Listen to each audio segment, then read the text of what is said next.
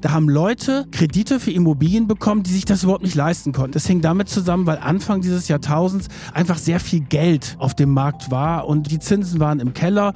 Und irgendwann waren so viele Leute, die ihre Raten nicht zurückbezahlen konnten, dass diese Kredite ausgefallen sind. Und das ist dann als Schneeballeffekt weitergegangen. Und durch diese Blase, die dann irgendwann geplatzt ist, hat sich das dann auf die ganze Weltwirtschaft ausgewirkt.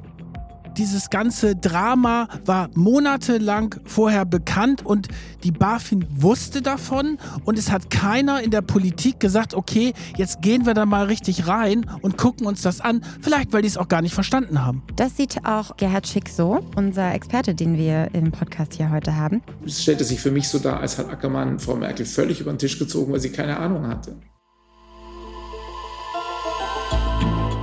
Macht und Millionen. Der Podcast über echte Wirtschaftskrimis. Herzlich willkommen bei einer neuen Folge von Macht und Millionen. Ich bin Solveig Gode, Wirtschaftsredakteurin bei Business Insider und mir gegenüber sitzt wie immer Kajan Özgens, stellvertretender Chefredakteur bei Business Insider und langjähriger Investigativreporter. Hallo. Hi Kajan. Heute äh, wird es mal wieder ein bisschen wirtschaftslastiger. Wir haben heute eine richtig tiefe Wirtschaftsfolge und das ist eine Folge, die ihr euch gewünscht habt. Wir sprechen nämlich heute über den teuersten Schadensfall für Deutschlands Steuerzahler, der aus der Finanzkrise von 2008 herausgegangen ist. Endlich Finanzkrise. Endlich Finanzkrise. Ja, wie ihr vielleicht schon wisst, es geht um die Rettung der Pleitebank Hypo Real Estate im Jahr 2008. Und Kajan, das ist ja noch gar nicht so lange her. Wie hast du das denn damals wahrgenommen und warst du eigentlich persönlich auch betroffen von der Finanzkrise? Also ich hatte zum Glück keine Aktien von der Hypo Real Estate. Da gibt es nämlich sehr, sehr viele Anleger, die sehr viel Geld damit verloren haben. Also bei der Finanzkrise sind ja vor allen Dingen die betroffen gewesen, die entweder Aktien hatten. Insgesamt sind die Aktien natürlich dann total runtergegangen. Das hatte ich damals nicht. Und die zweiten, die betroffen waren, das waren die Immobilienbesitzer beziehungsweise die, die eine Immobilie verkauft haben. Und ich musste leider damals im Jahre 2009 eine Immobilie verkaufen. Das war der denkbar schlechteste Zeitpunkt, den man sich vorstellen kann. Und die Preise waren damals echt im Keller. Und ich will gar nicht lange drüber sprechen, weil äh, da kommt wieder die Wehmut von damals auf, weil Jahre später, ja, also die Immobilie, die ich damals verkauft habe, ist bestimmt heute doppelt so viel wert. Äh, ja, aber egal. Weh, ne? Egal, ich bin glücklich, ich mache den Podcast mit dir, also von daher kann mir nichts passieren. Ja, das ist ein gutes Trostpflaster, glaube ich auch. Ja, mich persönlich hat es auch nicht beeinflusst. Ich war damals auch noch relativ jung, ich bin noch zur Schule gegangen. Ich hatte dementsprechend auch keine Aktien, keine Immobilien. Aber es hat natürlich die Leben von vielen Menschen beeinflusst, weltweit. Und ja, es war 2008, als eben infolge der Immobilienblase in den USA, die 2007 war, die internationale Bankenwelt letztendlich zusammenbricht, was schließlich zur weltweiten Finanzkrise führt. Dieser Tag brachte das Weltfinanzsystem an den Rand des Abgrunds. Die Lehman-Pleite hat ein weltweites Finanzbeben und einen Absturz der Weltwirtschaft ausgelöst. Die HRE wäre auf dem Höhepunkt der Finanzkrise beinahe zusammengebrochen. Der Staat bzw. die Steuerzahler mussten sie vor dem Bankrott retten. Ja, ist ein ungeheuerlicher Vorgang. Ich jedenfalls habe in meinem Leben so etwas noch nicht erlebt. Mit der Entscheidung der Bundesregierung konnte gestern eine Ausbreitung der Finanzkrise auf Deutschland abgewendet werden. Fast 10 Milliarden Euro und Bürgschaften von bis zu 124 Milliarden. Die Folgen sind auch zehn Jahre danach noch nicht gänzlich bewältigt.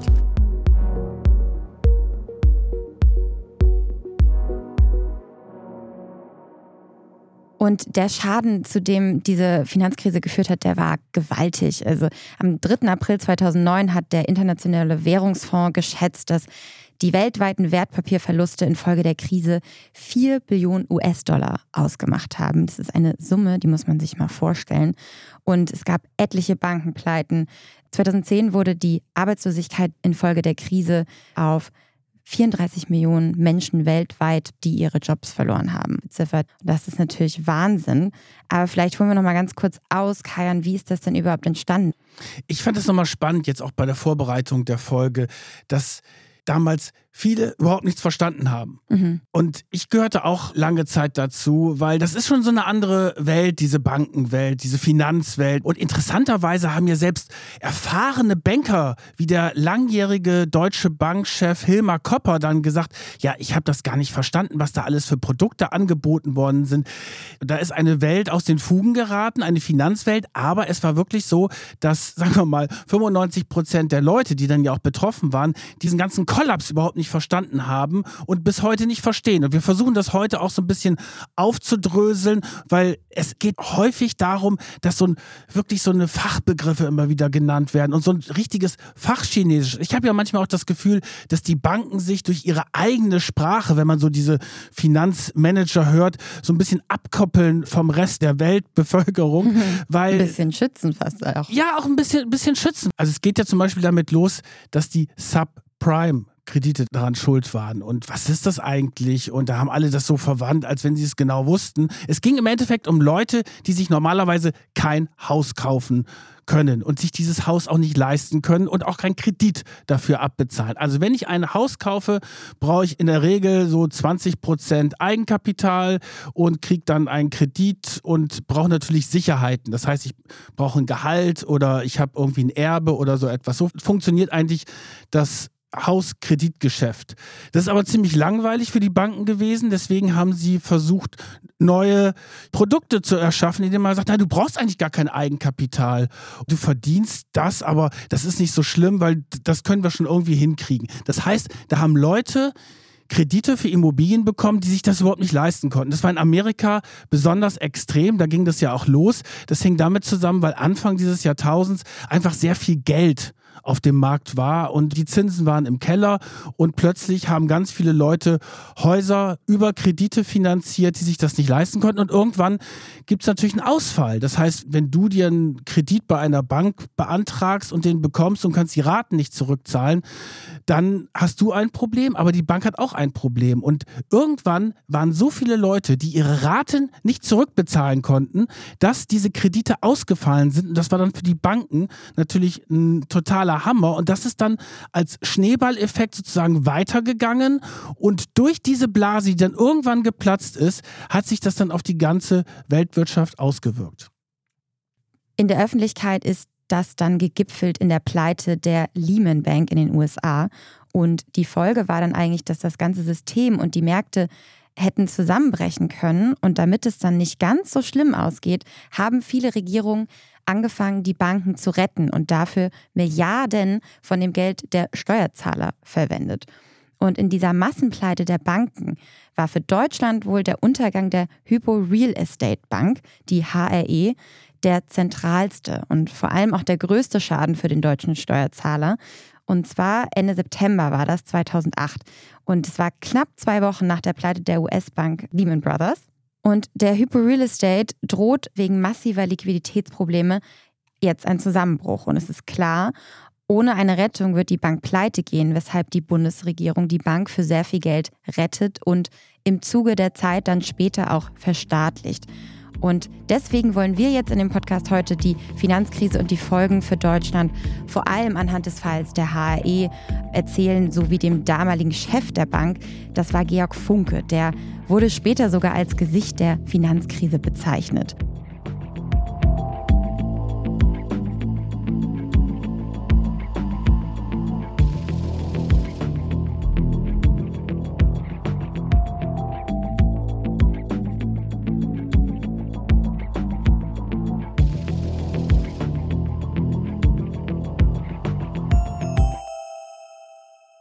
Um zu erzählen, wie diese Bank eigentlich abgestürzt ist, müssen wir vielleicht noch mal ein bisschen ausholen und ein paar Jahre zurückgehen zu den Anfängen, weil die HRE, die gab es ja gar nicht so lange. Die HRE, die kannte ja auch wirklich kaum jemand. Das war wirklich nur ein Inbegriff für Insider in der Finanzwelt. Also ich würde mal sagen, 90 Prozent der Deutschen kannten die HRE vor deren Rettung nicht. Also die HRE kommt aus der Hypo Vereinsbank. Die kennen wir ja in München, ist dann irgendwann von den Italienern übernommen worden, eines der größten Bankinstitute in Deutschland. Und die hatten einen größeren Immobiliensektor. Und dieser Immobiliensektor, dem ging es nicht so gut. Und den haben sie ausgelagert in diese Hypo Real Estate. Man kann quasi sagen, das Ganze war von vornherein eine Bad Bank. Und 2003 startet dann die Hypo Real Estate, eine Auslagerung der Hypo Vereinsbank. Und an der Spitze steht Georg Funke, der diese Bank dann ab 2003 leitet. Und der ist eigentlich so der Inbegriff des ja eher langweiligen Bankers. Ne? Also wenn man sich den anguckt, wir haben ja hier auch Fotos von ihm, dunkle Haare, Brille, Kassengestell, so sieht's eher aus. Das war jetzt nicht der geniale Verkäufer, der die tolle Bank nach außen präsentiert hat, sondern das war für mich die personifizierte Büroklammer. Der hatte aber dann plötzlich die Chance seines Lebens, weil er hatte lange Bankkarriere hinter sich, 1955 in Gelsenkirchen geboren. Der hat sich so Stück für Stück hochgearbeitet und plötzlich 2003 stand er ganz vorne, war Chef der Hypo Real Estate, die damals halt kaum einer kannte, die aber sehr viele sogenannte faule Immobilienkredite hatte. Das heißt, die haben sich verhoben vor allen Dingen mit Investitionen in Ostdeutschland beispielsweise, mit Plattenbauten, wo sie diese Kredite zur Verfügung gestellt haben und die Plattenbauten waren halt nicht das Geld wert, was sie dafür angesetzt hatten. Das war ein Beispiel dafür. Und der Funke sah jetzt die Chance, seines Lebens kommen. Er hatte sehr, sehr große Ambitionen. Die wurden in einem Spiegelartikel von 2018 über ihn ganz gut zusammengefasst. Sie schreiben da, er wollte es allen zeigen, dass er aus einer Resterampe etwas Großes machen konnte. Den Schnöselbankern in Frankfurt, dass man dann auch Erfolg haben kann, wenn man nicht den Golfklicken der Taunus-Elite angehört. Also er kommt eben nicht aus diesen ja, Managerkreisen und sieht da seine Chance aufzusteigen. Und das schafft er auch erstmal. Das klappt erstmal ganz gut, denn erstmal läuft ja dieses risikobehaftete Immobiliengeschäft ganz gut. 2003 gehen die nämlich erstmal an die Börse.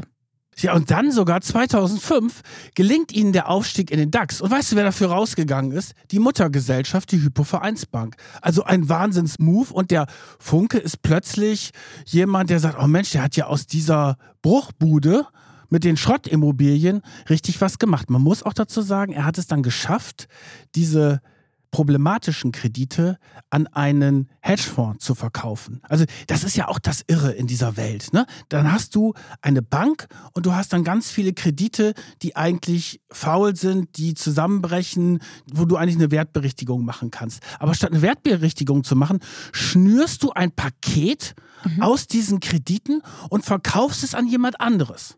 So, der hat es dann natürlich auch weiterverkauft und wieder ein neues Paket geschnürt. Da sind wir dann schon so wieder so ein bisschen in der Erklärung dieser ganzen Finanzkrise und dann ist das natürlich immer undurchsichtiger geworden. Auf jeden Fall ist Funke sein Problem mit den Krediten losgeworden, ist in die absolute Börsenliga aufgestiegen und dann hat er einen verheerenden Fehler gemacht. Er hat nämlich weil er wachsen wollte. Aus dieser Zeit stammt auch dieser Spruch, Big is beautiful.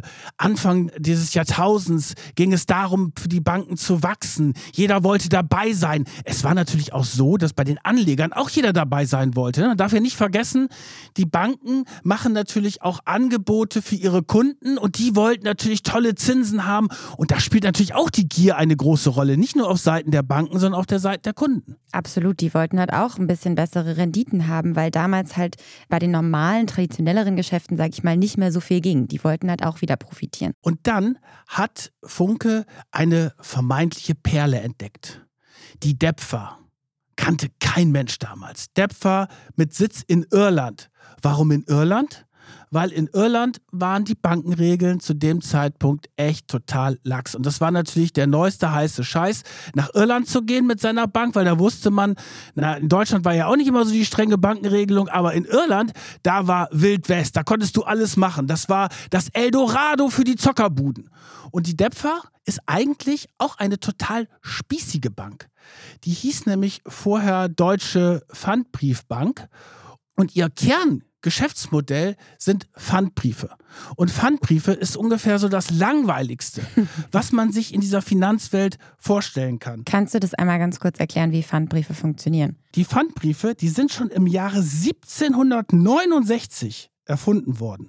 Und mit den Pfandbriefen verpfändet man quasi sein Vermögen, seinen Besitz, also entweder Geld oder Grundstücke, an eine Bank, um einen Kredit zu bekommen. Das ist eigentlich quasi das Dokument dafür. Und dafür zahlt man dann halt eine Gebühr an die Bank. So, und das war quasi die äußere Hülle dieser Depfer. Und der Chef der Depfer, Gerhard Bruckhausen, das war genau das Gegenteil von dem Funke. Ein eloquenter Typ, der die Bank super verkauft hat, der diese ganzen Produkte, die kaum einer verstanden hat, an den Kunden gebracht hat und die Bank nach außen so dargestellt hat, als wenn das eine Wunderbude ist mit einem riesen Wachstum. Also das rhetorische Verkaufstalent Bruckhausen hat aus der Depfer in Irland, weil sie konnten sie machen, was sie wollten, super clever gemacht. Nach außen diese seriöse Pfandbriefbude und innen wurde gezockt, wie es geht. Also mit Finanzwetten auf bestimmte Produkte, weil diese ganzen Stichworte, die da wie zum Beispiel Derivate, hört sich ja total seriös an. Was sind Derivate im Endeffekt? Derivate sind Finanzwetten. Du wettest darauf, steigt der Kurs, sinkt der Kurs. Das ist wie halt eine Wette. Da gibt es natürlich etwas seriösere und etwas weniger seriöse Wetten. Und die haben halt diese ganzen Nummern gemacht. Und vor allen Dingen, Ihr Hauptgeschäftsmodell waren diese Kreditgeschäfte. Und zwar waren die Großfinanzier, insbesondere der öffentlichen Hand, global. Weil für die Depfer war es dann auch ganz wichtig, wir machen nicht nur deutsche Pfandbriefe, wir gehen in die ganze weite Welt, nach Shanghai, nach New York und wir bieten insbesondere der öffentlichen Hand Kredite an. Also das langfristig. heißt, die hatten Staaten als Kunden. Quasi. Zum Beispiel, also die haben in Frankreich die größte Autobahnbrücke der Welt finanziert. Die haben in Bayern den Autobahnausbau zwischen München und Augsburg, die A8, finanziert. Sie haben diesen Betreibern, das waren halt häufig staatliche Beteiligungen, haben sie Geld zur Verfügung gestellt für langfristige Darlehen.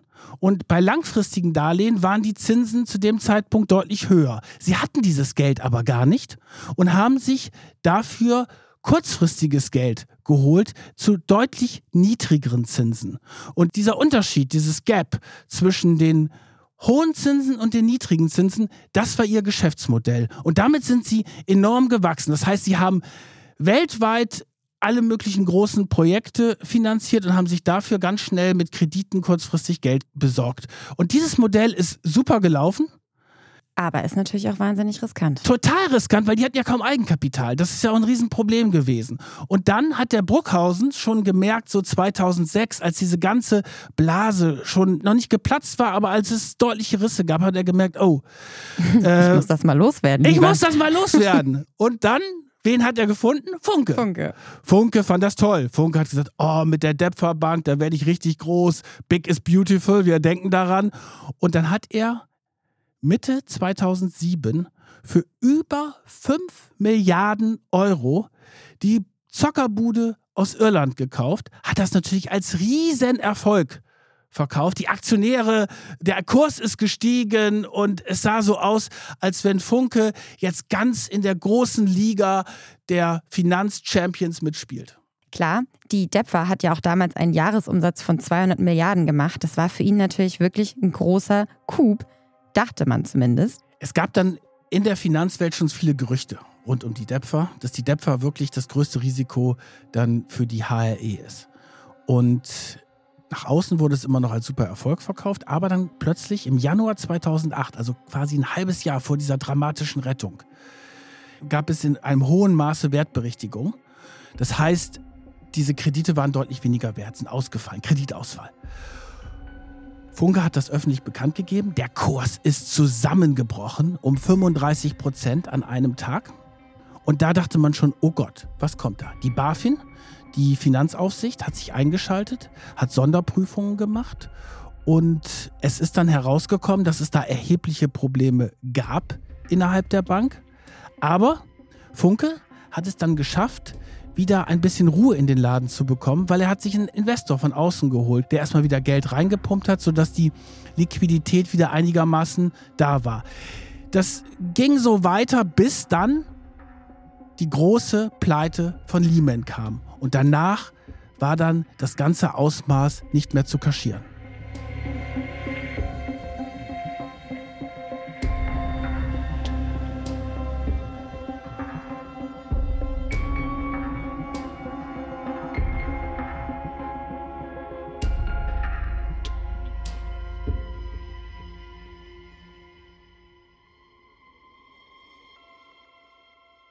Die Lehman Brothers Pleite war am 15. September 2008 und echt knapp zwei Wochen später wirkt sich das dann auch auf die HRE aus und laut einem Vorabbericht der Financial Times damals erfährt man dann in Deutschland, dass die Hypo Real Estate wegen massiver Liquiditätsprobleme in die Enge getrieben wird und ein Zusammenbruch droht.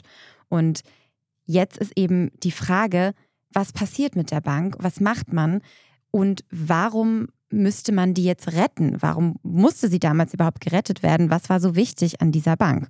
Und um diese Frage besser beantworten zu können, haben wir uns diesmal auch wieder einen Experten eingeladen. Wir haben mit dem ehemaligen grünen Politiker Gerhard Schick gesprochen. Er leitet mittlerweile eine Bürgerbewegung, die heißt Finanzwende. Das ist ein Verein, die setzen sich dafür ein, dass Steuerzahler besser gestellt sind und dass der Staat sich mehr um die Interessen der Steuerzahler kümmert. Und er gilt als absoluter Experte und er war damals halt in der Grünen Bundestagsfraktion für diese ganze HRE-Frage zuständig und saß dann auch im Untersuchungsausschuss, also wirklich ein renommierter Experte. Genau, auf den Untersuchungsausschuss kommen wir später auch nochmal, aber er hat eben ganz gut erklärt, warum diese HRE so wichtig war und warum es überhaupt dazu kam, dass sie gerettet wurde. Es gibt zwei zentrale Argumente für die Rettung der Hypo Real Estate, die auch ihre Plausibilität haben, obwohl es natürlich bitter ist zu sehen, wie viel Steuergeld da verloren gegangen ist. Das eine Argument ist, dass man international eben gesehen hat, dass diese Pleite von Lehman Brothers Schockwellen in den gesamten Weltfinanzmarkt geschickt hat und die Situation für alle anderen Institute massiv schlechter geworden ist durch diese Pleite, diese unkontrollierte Pleite. Deswegen wollte man auf jeden Fall vermeiden, dass erneut eine Bank in dieser Größe kippt. Insofern sah sich die deutsche Regierung gezwungen, nicht einen weiteren Chaos auszulösen und äh, wollte deswegen die Hypo Real Estate retten. Das zweite war die Sorge um den deutschen Pfandbriefmarkt. Die Hypo Real Estate hatte viele Pfandbriefe emittiert auch die DEPFA ist im Pfandbriefgeschäft und deswegen hatte man Sorge, das Vertrauen in eines der ganz wichtigen Wertpapiere, nämlich den deutschen Pfandbrief, verloren gehen würde. Und das hätte dann auch den Immobilienmarkt äh, beeinträchtigen können. Es brannte also lichterloh Ende September nicht nur in Amerika nach der Lehman-Pleite, sondern auch in Deutschland. Interessanterweise hat der damalige Bundesfinanzminister Steinbrück vor diesem dramatischen Rettungswochenende, das wir gleich mal skizzieren, gesagt, naja, eigentlich ist es alles nicht so schlimm. Das ist ein Problem in Amerika. Es gibt jetzt nicht die Notwendigkeit, dass auch in Deutschland ein großer Bankenrettungsplan in die Wege geleitet werden muss. Also alles halb so schlimm. Und daran sieht man natürlich, dass Steinbrück, dass die Politik wenig informiert war, über das wahre Drama sich da abgespielt hat und schon angebahnt hat, weil der Funke hatte nämlich gemerkt, okay, Ihm geht das Geld aus und er hat sich an die Deutsche Bank, an Josef Ackermann, den damaligen und sehr bekannten CEO von der Deutschen Bank, gewendet und hat gesagt, ich brauche Unterstützung. Und Ackermann hat dann sein Team mal reingeschickt bei der Hypo Real Estate und hat gesagt, oh Gott, oh Gott, oh Gott, da gibt es ja riesige Probleme, da gibt es einen Bedarf ungefähr von 30 Milliarden. Und dann ist an diesem Wochenende zunächst die Bankenbranche in Frankfurt zusammengekommen. Da war der Ackermann dabei, der hat eine ganz wichtige Rolle gespielt, der Commerzbankchef, der BaFin-Chef, der Bundesbankpräsident. Also die Spitzen der deutschen Bankenindustrie sind in Frankfurt zusammengekommen und haben überlegt, okay, was machen wir jetzt mit der HRE? Und es gab halt zwei Möglichkeiten. Lassen wir sie pleite gehen, so wie Lehman. Und unser Experte hat ja eben gesagt, da hing einfach zu viel dran, auch äh, Auswirkungen auf die anderen Banken, aufs ganze System. Oder retten wir sie? Und dann sind sie, haben sie dieses Pleite-Szenario halt durchgespielt, haben sich dagegen entschieden und dann sind sie zu der Überzeugung gekommen, okay, wir retten sie. Aber wir wollen sie nicht alleine retten, wir brauchen die Politik dazu. Die Politik hat aber eher gezögert. Steinbrück war ja eher vorsichtig und hat gesagt, na ja, wir müssen da nicht unbedingt reingehen und so schlimm kann das doch gar nicht sein. Und dann wurde lange diskutiert am Samstag und dann hat man am Samstag gesagt, okay, die Politik muss jetzt auch dazukommen.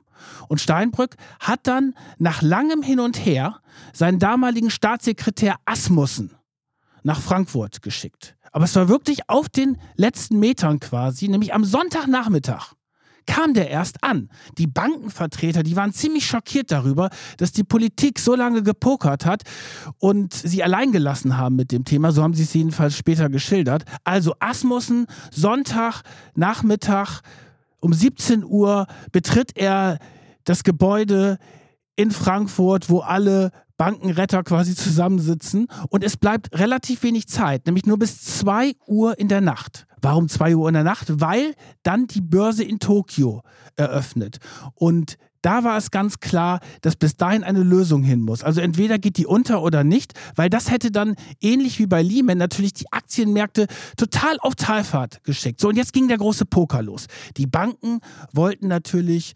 relativ viel von der Politik und die Politik wollte sich relativ wenig engagieren. Und so ging das die ganze Zeit hin und her. Asmussen war da, hat mit Steinbrück telefoniert, auch mit Merkel. Es war ein Kommen und Gehen in diesem großen Konferenzsaal dort in Frankfurt Frankfurt und dann um kurz nach Mitternacht war es eigentlich schon fast gescheitert. Da hieß es, nee, wir kriegen das nicht hin. Es sollen Insolvenzanträge ausgefüllt werden, ganz schnell für die HRE. Und im letzten Moment, um 1.30 Uhr, gelingt dann die Rettung. Und diese Rettung gelingt vor allem durch ein Telefonat zwischen zwei Hauptprotagonisten in dieser Geschichte. Ackermann, der da in Frankfurt saß, und Angela Merkel, die zu dem Zeitpunkt in Berlin war. Und die haben ein entscheidendes Telefonat gemacht, wo sich dann auch die Anteile, was übernehmen die Banken, was übernimmt der Staat an direkten Finanzspritzen und auch an Bürgschaften für weitere Kredite, haben sich dann geeinigt. Das ist eine Pressemitteilung rausgegangen. Und kurz vor Beginn der Eröffnung der Börse in Tokio ist dann die Meldung rausgegangen, okay, die HRE geht nicht wie Lehman in die Pleite.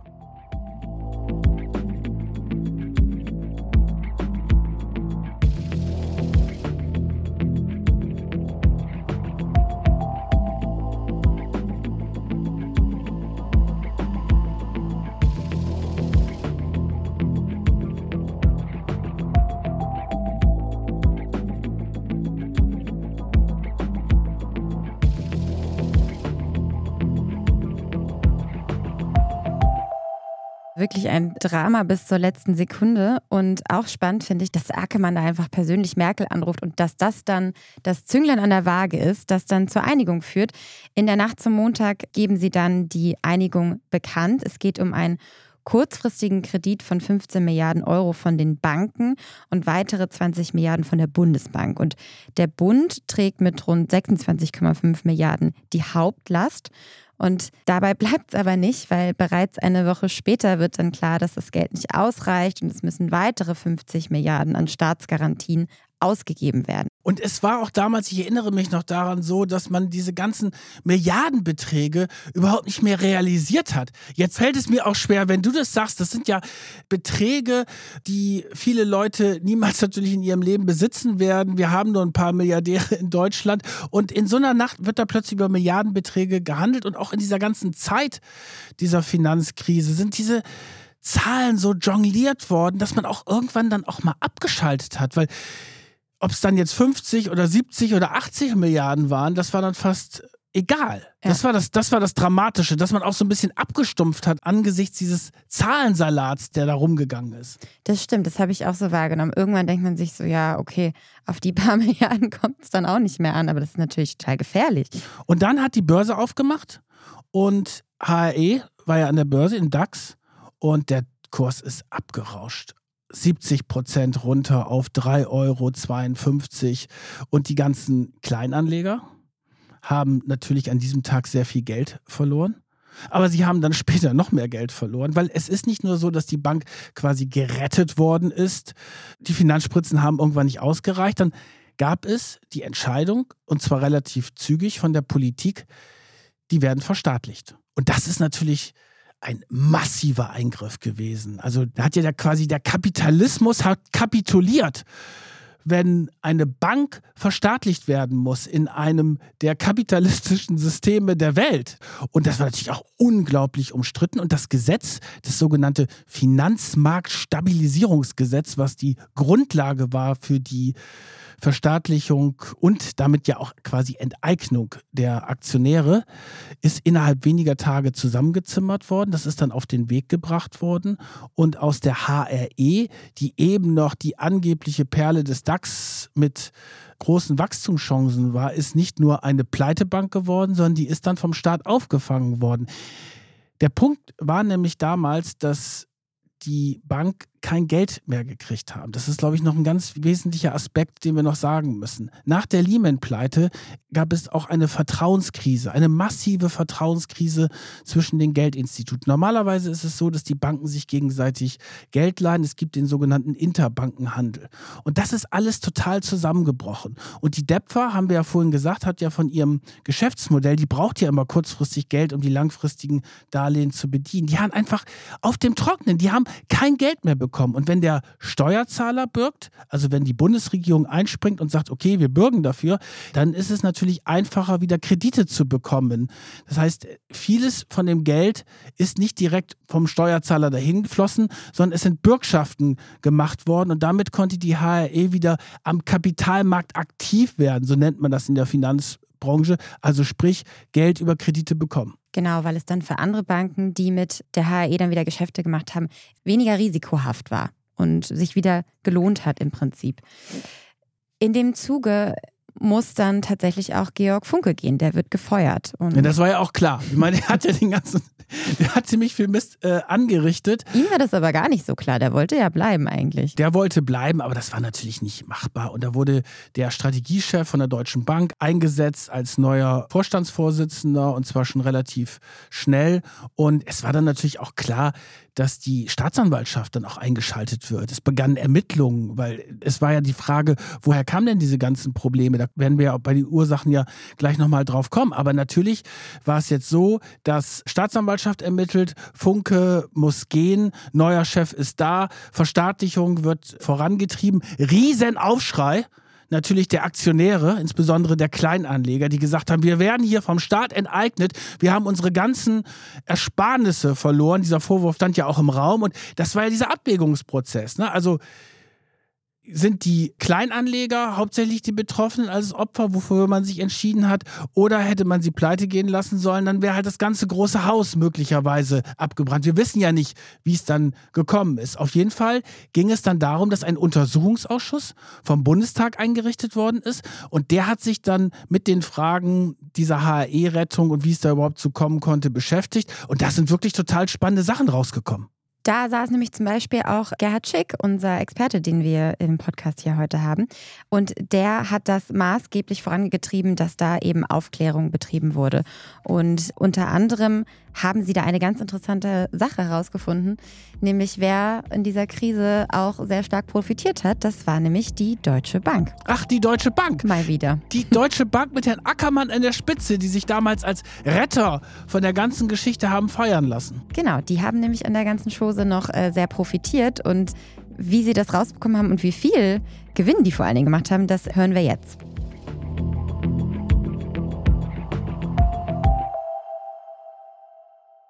Wir konnten herausarbeiten im Untersuchungsausschuss, auch durch Fragen an den Deutsche Bank-Chef Ackermann damals, die Deutsche Bank hat Gewinn gemacht durch die Rettung der Hyper Real Estate, weil sie eben Kreditlinien gegeben hat und da hat sie höhere Zinsen bekommen, als ihr das Geldaufnehmen äh, gekostet hat.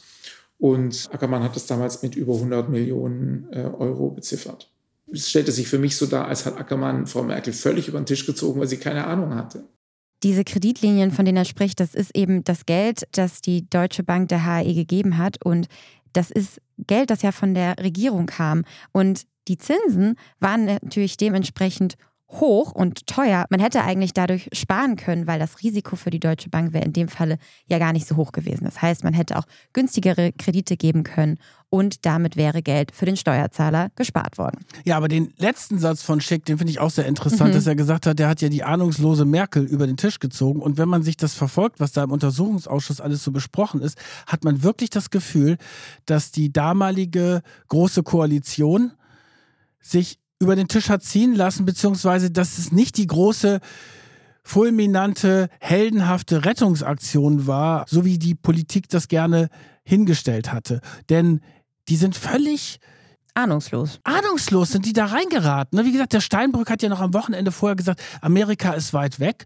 Und dann haben sie sich halt auch von den Banken da über den Tisch ziehen lassen, weil die genauso wie wahrscheinlich 99 Prozent der Steuerzahler gar nicht wussten, was da alles passiert ist. Und es ist dann halt auch rausgekommen in dem Untersuchungsausschuss, dass die BaFin ja auch sehr frühzeitig schon gewarnt hatte, dass die aber auch Schwierigkeiten hatten, weil ein Großteil des Risikogeschäftes lief ja in Irland ab. Da hatten sie überhaupt gar keinen Zugriff drauf. Und die Berichte von der BaFin mit den Problemen, die sind dann auch ans Finanzministerium gegangen. Aber da ist irgendwie jetzt nichts Großes passiert. Die hat man da auch liegen gelassen und da hat keiner Alarm geschlagen, weil Monate vorher war das ja schon alles klar. Interessanterweise, weil der zuständige Staatssekretär wohl im Urlaub war und dann wurde es danach einfach ignoriert. Ja, das ist doch unfassbar. Diese Pleite, dieses ganze Drama war monatelang vorher bekannt und die BaFin wusste davon und es hat keiner in der Politik gesagt, okay, jetzt gehen wir da mal richtig rein und gucken uns das an. Vielleicht, weil die es auch gar nicht verstanden haben. Es hätte eigentlich da auch eine Kontrollinstanz geben sollen für die Finanzmärkte, wie es das ja eigentlich auch für alles gibt. Ich meine, die Finanzmärkte sind wahnsinnig risikobehaftet, sind volatil.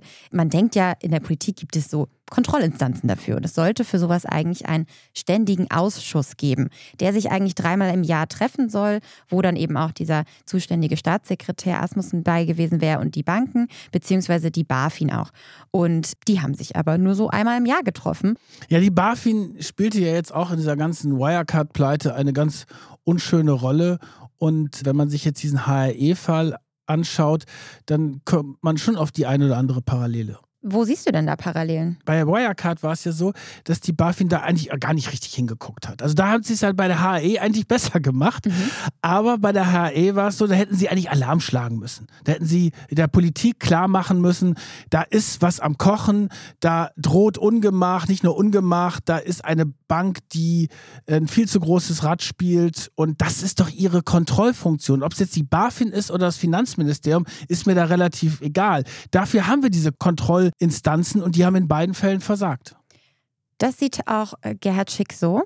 Wir haben da nochmal einen kleinen Auszug aus unserem Gespräch mitgebracht. In Bezug auf die Finanzaufsichtsbehörde muss man sagen, sie hat in beiden Fällen gezeigt, dass sie es nicht kann. Sie hat bei der Hyper Real Estate viel zu spät gemerkt, was da los ist, Warnsignale nicht entsprechend ernst genommen und war überhaupt nicht vorbereitet. Beides Mal ist nach der Pleite des Konzerns der Finanzaufsichtschef davon ausgegangen, dass er im Amt bleiben könnte, obwohl es massive Fehler der Finanzaufsichtsbehörde gegeben hat. Das zeigt, bei Finanzskandalen in Deutschland ist die Bereitschaft, dass irgendjemand mal Verantwortung übernimmt, einfach sehr gering ausgeprägt. Es braucht einen Riesenaufwand und Riesendruck aus Öffentlichkeit und Parlament. Und damit kommen wir natürlich zu Herrn Funke. Weil Georg Funke der Mann, die Büroklammer, der von Großem geträumt hat und ziemlich tief gefallen ist, wollte nicht aufgeben und fühlte sich als Opfer zu Unrecht gekündigt. Und er hat sich dann überlegt, ich gehe dagegen juristisch vor. Gegen seine Kündigung hat er vor Gericht geklagt. Das ist ja auch sein gutes Recht. Aber er hat dann auch verlangt, dass er sein Gehalt weiterbekommt und vor allen Dingen weiteren Anspruch auf die Pension hat. Es ging da, glaube ich, um 3,5 Millionen Euro an Gehalt und eine Pension von 40, 50.000 Euro im Monat, die er dann bekommen sollte nach Erreichen der Altersgrenze.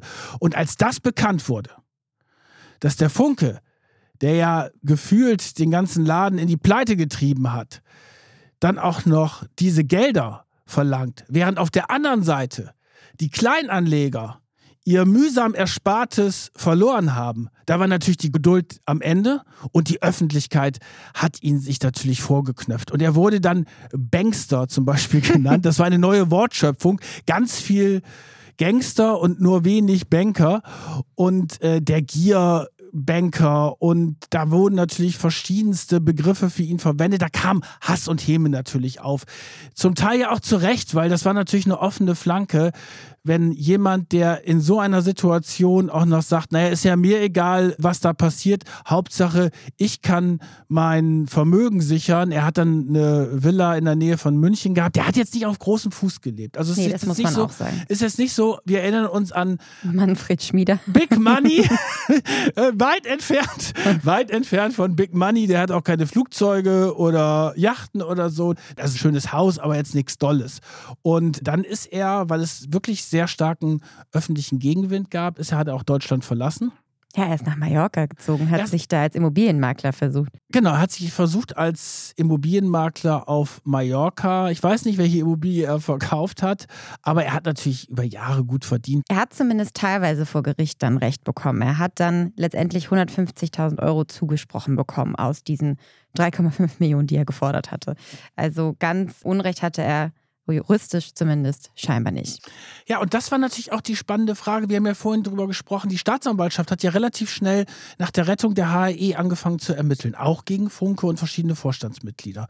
Und diese Ermittlungen, die zogen und zogen sich hin. Ich meine, die Rettung war 2008. Dann hat die Staatsanwaltschaft irgendwann Anklage erhoben. Das war schon 2014. Und dann erst im Frühjahr 2017. Also knapp acht Jahre nachdem das Ganze hochgekommen ist, landete plötzlich Funke vor Gericht. Münchner Landgericht, Untreuevorwurf wurde inzwischen auch schon fallen gelassen. Und es wurde dann vor Gericht dann nochmal dieser ganze Case HRE verhandelt. Und der Funke, das muss man dann schon sagen, der hat dann drei Stunden lang in seiner Vernehmung hat er dann deutlich gemacht, warum er eigentlich derjenige war, der als Opfer hingestellt worden ist. Das, das kann man jetzt so oder so sehen, aber es ging ihm, glaube ich, das war eine ganz wichtige Geschichte, es ging ihm darum, dass er nicht der Alleinschuldige an dieser Pleite ist, der er auch nicht war, der aber gerne als Sündenbock natürlich von der Politik, von der Deutschen Bank und so weiter hingehängt worden ist. Und er hat dann vor Gericht erklärt, die HE ist von außen zerstört worden. Also er hatte eigentlich nur den Deutsche Bankchef Ackermann um Hilfe gebeten, aber er wollte gar nicht, dass die gerettet werden und verstaatlicht werden.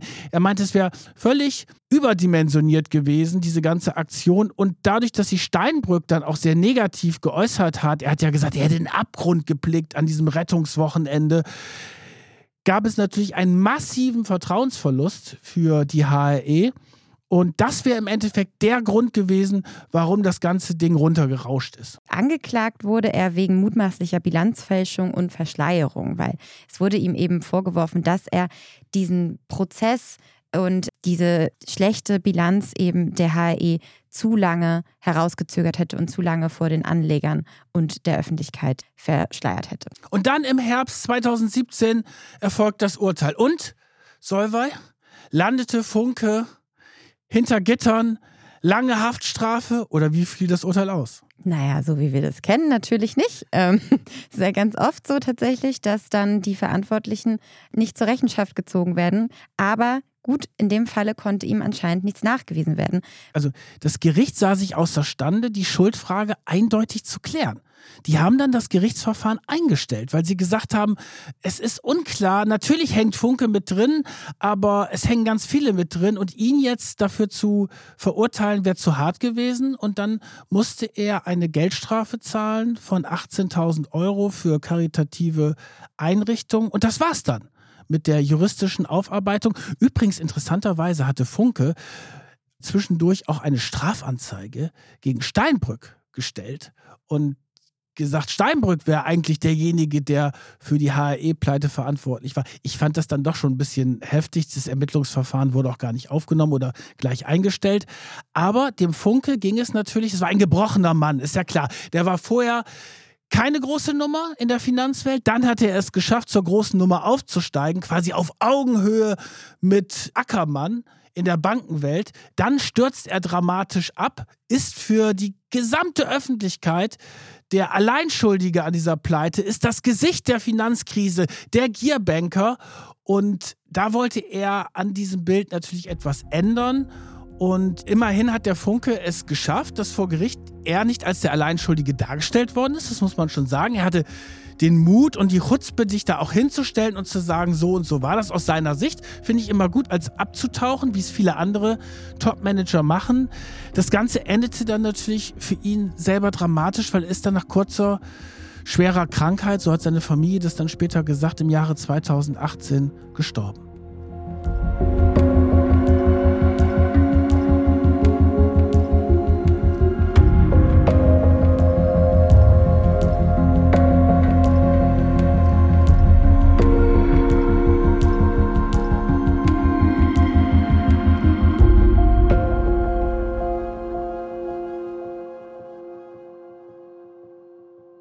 Die Folgen der Finanzkrise und der Rettung der HRE haben tatsächlich sogar noch Auswirkungen bis heute, bis in 2021 hinein.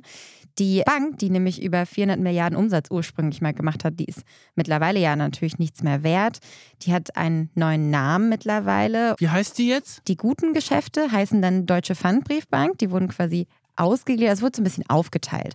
Und die schlechten Geschäfte wurden ausgegliedert in eine Bad Bank, die FMS Wertmanagement und die soll eben nur diese schlechten Geschäfte eigentlich abwickeln. Also die besteht nur dafür zu dem Zweck, all diese ganzen Wertpapiere, die risikobehaftet waren, abzuwickeln. Das hat man übrigens in der Finanzkrise häufiger gemacht bei den Banken, dass dann plötzlich Bad Banks entstanden sind, um natürlich die besser abwickeln zu können und dass du überhaupt eine Bank hast, die dann sich positiv entwickeln kann. Also die Deutsche Pfandbriefbank, das ist jetzt der, der Nachfolger von der Hypo Real Estate, also die The Good Bank.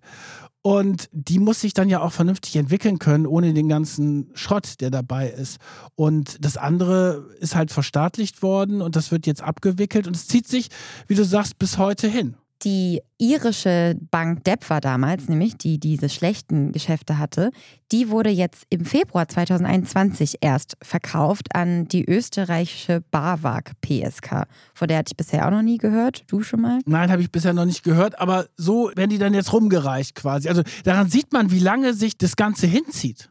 Und auch jetzt noch in 2021 anhängig ist das Verfahren der Schadenersatzklagen der Anleger. Die haben nämlich relativ früh geklagt gegen die HRE, weil sie hatten gesagt, naja, wo ist denn unser Geld hin? Wir klagen jetzt auf Schadensersatz, weil ihr uns das auch zu lange vorenthalten habt. Und da gab es ein erstes Urteil 2014.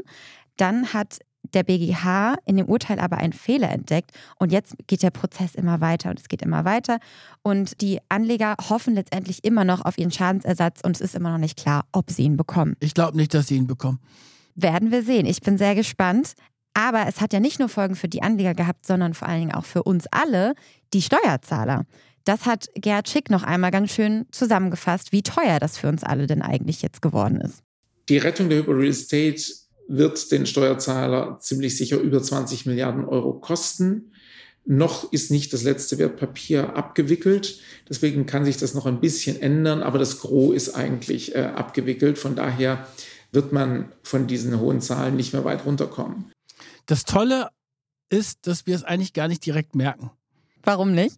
Naja, also es heißt immer, das kostet 20 Milliarden für einen Steuerzahler. Ist auch richtig, ich will da gar nicht dran zweifeln. Aber es ist ja nicht so, dass wir jetzt eine Rechnung bekommen vom Staat, zahl mal 100 Euro extra für die Rettung der HRE. Das geht ja alles an einen riesengroßen Topf. Und wie wird das Ganze finanziert? Über höhere Staatsverschuldung. So wie jetzt diese ganzen Corona-Maßnahmen natürlich auch über zwei Dinge finanziert werden. Entweder Staatsverschuldung hoch oder Steuern hoch oder beides. Das sind die Maßnahmen, damit der Staat zu Geld kommt. Und so spüren wir das, aber wir spüren es indirekt. Und deswegen ist es immer so eine Geschichte, die wir nicht direkt in der Folge haben, dass man sagt, okay, HRE wirkt sich zwar insgesamt auf den Steuerzahler aus, aber in meinem direkten Leben merke ich natürlich erstmal nichts davon.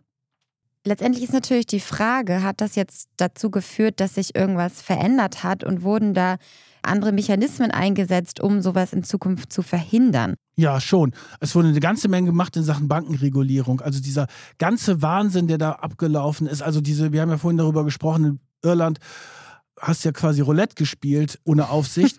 das war dann nicht mehr so möglich. Und die Banken sind schon sehr stark reguliert worden. Die haben natürlich dann kurz danach auch gleich gestöhnt. Ja, es ist immer so viel Papierkram. Sie mussten dann die Beratungsgespräche für die Kunden stärker dokumentieren, insgesamt Eigenkapital stärken. Das ist eine ganz wichtige Geschichte, die Eigenkapitalquote erhöhen, damit du nicht so wie jetzt bei der DEPFA und der HRE plötzlich auf dem Trockenen bist, wenn die Kredite ausfallen. Also da ist eine ganze Menge passiert.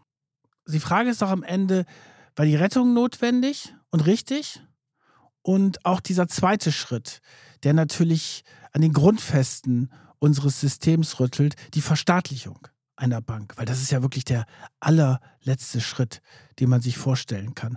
Also ich glaube, die Rettung an sich, also dass man da eingesprungen ist, dass der Steuerzahler eingesprungen ist, die ist zwar in vielen Bereichen auch dilettantisch gelaufen, das hat ja auch der Untersuchungsausschuss rausbekommen. Aber der Schritt an sich war, glaube ich, richtig. Das hat auch Gerhard Schick gesagt. Ich glaube, fast alle Experten können sich darauf einigen, dass dieser Schritt wichtig war, um das internationale Finanzsystem auch zu retten und vor allen Dingen die deutsche Bankenwelt. Aber es hat natürlich dafür gesorgt, dass dieses ganze Bankensystem stärker kontrolliert wird. Und es hat auch dafür gesorgt, dass Banker natürlich ein viel geringeres Vertrauen haben und dass die über Jahre natürlich unter einer stärkeren Aufsicht stand. Womit ich ein Problem habe in mhm. diesem Fall bei der HRE ist, dass niemand zur Rechenschaft gezogen worden ist. Also wer ist denn eigentlich derjenige, der richtig geblutet hat? Das waren doch, mal abgesehen vom Steuerzahler, der irgendwie 21 Milliarden zahlen muss, aber es irgendwie nicht direkt merkt, es waren vor allen Dingen die Kleinanleger. Die hat es getroffen, also die Aktionäre hat es getroffen in diesem Fall. Aber ich habe ein großes Problem damit, dass in diesem Untersuchungsausschuss zwar einige Problemstellen und Schwachstellen aufgedeckt worden sind, aber da ist von der Staatsanwaltschaft umfangreich ermittelt worden und am Ende steht eine Geldstrafe von 18.000 Euro für einen der größten Skandale seit dem Zweiten Weltkrieg, die teuerste Rettung ever. Da, da stimmt doch irgendwas vom Gerechtigkeitsempfinden nicht. Ich finde es letztendlich interessant, weil im Nachhinein viele Akteure, auch Steinbrück unter anderem, wie wir die Finanzkrise gehandelt haben in Deutschland als Erfolgsgeschichte verkauft haben. Weil, wenn wir uns jetzt mal die Lage angucken, uns geht es ja gerade eigentlich wieder ganz gut, jetzt abgesehen von Corona. Ähm die Immobilienpreise sind auch weit oben wieder. Aktienkurse sind eigentlich auch in Ordnung. Du könntest jetzt dein Haus wieder teurer verkaufen. Aber ich finde es eigentlich nicht wirklich eine Erfolgsgeschichte. Und das findet auch nicht Gerhard Schick. Äh, der hat uns das nochmal zusammengefasst, was da eigentlich alles genau schiefgelaufen ist und warum das letztendlich so fatal alles gelaufen ist und das keine Erfolgsgeschichte ist. Ich halte es für einen kompletten Quatsch, dass wir gut durch die Finanzkrise gekommen sind. Die Rettung der Banken allein hat in Deutschland über 70 Milliarden Euro an Steuergeld gekostet. Das ist äh, doppelt so viel, wie man jetzt für die Fluthilfe äh, da veranschlagt. Das, das sind gigantische Summen. Das Bild, was in der Öffentlichkeit gezeichnet worden ist, ist, die deutschen Banken waren eigentlich insgesamt gesund. Dann kam aus den USA eine Finanzkrise herübergeschwappt und insgesamt haben wir das super gemanagt und sind da gut durchgekommen. Das Bild ist in jedem Punkt falsch. Erstens, die deutschen Banken waren extrem schwach aufgestellt, schlecht beaufsichtigt und teilweise miserabel gemanagt. Zweitens, diese Krise hat nicht einfach in den USA ihren Ursprung, sondern es war eine transatlantische oder globale Finanzkrise, wo deutsche Banken bei der Finanzierung der Blase an anderen Teilen der Welt massiv mitgewirkt haben, sodass sie Mitverursacher sind und nicht Opfer. Drittens, das Management der Finanzkrise in Deutschland war schlechter als in anderen Ländern. Man war schlechter vorbereitet und hat unnötige Kosten produziert. Das kann man teilweise im konkreten Institutsvergleich nachweisen, dass eben andere Länder es besser gemanagt haben. Und viertens, dass wir da gut durchgekommen wären, ist angesichts einer Gesamtsumme von über 70 Milliarden Euro an Kosten schon eine ziemliche Dreistigkeit zu behaupten. Ja, ich finde, das sind ziemlich klare Worte. Und da fällt mir auch die Deutsche Bank wiederum ein. Weil die Deutsche Bank hat ja immer gesagt, wir sind da gut durchgekommen durch die Finanzkrisen. Wir brauchten keine Rettungsgelder. Ackermann hat sich ja hingestellt und hat gesagt, es wäre quasi peinlich, wenn wir Staatshilfe bräuchten, weil ja viele Banken damals Staatshilfe brauchten. Auch die Commerzbank hat massive Unterstützung vom Staat gebraucht. Und alle hatten so das Bild, ah, die Deutsche Bank, der Branchenprimus mit diesem Ackermann an der Spitze, die haben das ja gut gemanagt und haben sie auch noch die HAE gerettet. Toll haben die das hingekriegt. Und dann stellte sich später heraus, dass die Deutsche Bank in viele, viele Skandale verwickelt war. Ackermann ist dann ja auch gegangen und dieses tolle Bild von dem Vorzeigebanker ist dann zusammengebröselt. Und ich sage dir eins, Solvay. Ich freue mich schon, in der dritten Staffel von Macht und Millionen die Geschichte der Deutschen Bank zu erzählen. Oh, da hast du jetzt deinen Wunsch abgeliefert. Ich habe Cum-Ex und du hast jetzt die Deutsche Bank. Ja, die Deutsche Bank muss man da einfach erzählen, weil da sind viele ja. Lügen aufgetischt worden und zu dem damaligen Zeitpunkt 2008, 2009 standen die in der Tat gut da und dann später sind sie so ins Fadenkreuz geraten. Es gab eine Durchsuchung nach der anderen, eine peinliche Affäre und Milliardenbeträge, die bezahlt werden mussten. Aber da kommen wir dann in einer späteren Folge hoffentlich drauf. Ja, das heben wir uns nochmal auf. Auf jeden Fall. Ich habe jetzt aber noch eine letzte Frage, die bei mir noch zurückbleibt, die wir noch nicht ganz so beantwortet ja. haben, ist, kann das jetzt nochmal passieren? Und da können wir jetzt nochmal eine letzte Aussage von Gerhard Schick einfließen lassen, finde ich. Er sagt nämlich, ja, es kann nochmal passieren, aber er hat auch einen Vorschlag, wie man es besser machen kann. Das ist gut. Kurz vorab, bevor wir das jetzt hören, er verwendet öfters das Wort Eigenkapital. Das bedeutet einfach nur die eigenen Geldreserven einer Bank oder eines Unternehmens oder einer Person in dem Falle sind. Kurz ausgedrückt, das, was auf dem Konto da ist. Kaja hat es mal wieder einfach ausgedrückt, das ist gut. Stand heute kann man nicht sagen, dass es unmöglich ist, dass es nochmal zu einer Schieflage einer großen Bank kommt. Ja, die Eigenkapitalausstattung der Bank ist nach wie vor gering. Das Allerwichtigste zur Stabilisierung der Finanzmärkte ist sicher, die, den starken Schuldenhebel zu reduzieren. Es wird einfach zu viel Kredit finanziert. Bei Banken haben sie eine Eigenkapitalausstattung von mindestens drei, bei größeren Banken vier Prozent und im Durchschnitt landen wir bei deutschen Banken etwa bei vier Prozent Eigenkapital normale realwirtschaftliche Unternehmen haben im Durchschnitt zwischen 20 und 30 Prozent Eigenkapital. Da sieht man den enormen Unterschied. Der Bankensektor ist eben wackelig aufgestellt und da braucht es nicht viel Verluste, dass ein Institut kippt. Also er schlägt im Prinzip vor, dass die Banken mehr eigenes Geld auf dem Konto haben, wenn sie operieren und nicht so viel sich leihen, wie es zum Beispiel auch die DEPFA damals gemacht hat, damit sowas nicht nochmal passiert. Ich glaube aber, am Ende kann man so einen Fall nochmal ausschließen. Klar, da ist eine ganze Menge passiert, aber solange Menschen im Spiel sind, die gierig sind, wird es immer wieder diese Betrugsfälle geben. Und auch gerade in diesem Bankenbereich, weil da ist besonders viel Geld unterwegs. Das ganze System ist ja auch ausgelegt darauf, noch mehr Geld zu machen, zu wachsen. Viele Banker werden mit großen Boni-Beträgen bezahlt und eher geringeren Fixbeträgen. Und von daher ist die Gefahr, dass solche Finanzkrisen entstehen immer wieder da, da bin ich überzeugt davon. Das würde für uns aber natürlich auch bedeuten, dass wir noch weitere Folgen für euch haben in den nächsten Staffeln. Für uns dann also auch was Gutes, ein mehr Stoff für uns. Was wäre das Leben ohne Betrug? Ja, Langweilig wäre das. nicht vorstellen. Vielen Dank, liebe Hörerinnen und Hörer, dass ihr mal wieder eine Folge mit uns verbracht habt. Vielen Dank, Karin, dass du diese Folge mit mir aufgerollt hast, diesen Fall, diesen sehr spannenden Fall. Und wie immer, folgt uns auf Instagram, da erfahrt ihr nämlich, wie es weitergeht, welche Folge als nächstes kommt. Wir geben euch da immer Hinweise und ihr ratet auch schon immer fleißig mit. Vielen Dank dafür. Und falls ihr bis dahin nicht auf unsere nächste Folge warten wollt, könnt ihr ja mal bei unseren Podcast-Kollegen der Welt reinschauen, bei Defner und Schäpitz. Das ist ein Podcast über die Aufreger der Wirtschaft und die Ups und Downs der Börse. Also auch ein sehr wirtschaftslastiger Podcast und den können wir sehr empfehlen. Hört doch da mal rein. Zwei tolle Kollegen, die das richtig klasse machen. Da höre ich auch immer wieder gerne rein. Also vielen Dank fürs Zuhören und dann bleibt uns weiterhin treu. Bis bald. Bis bald. Tschüss.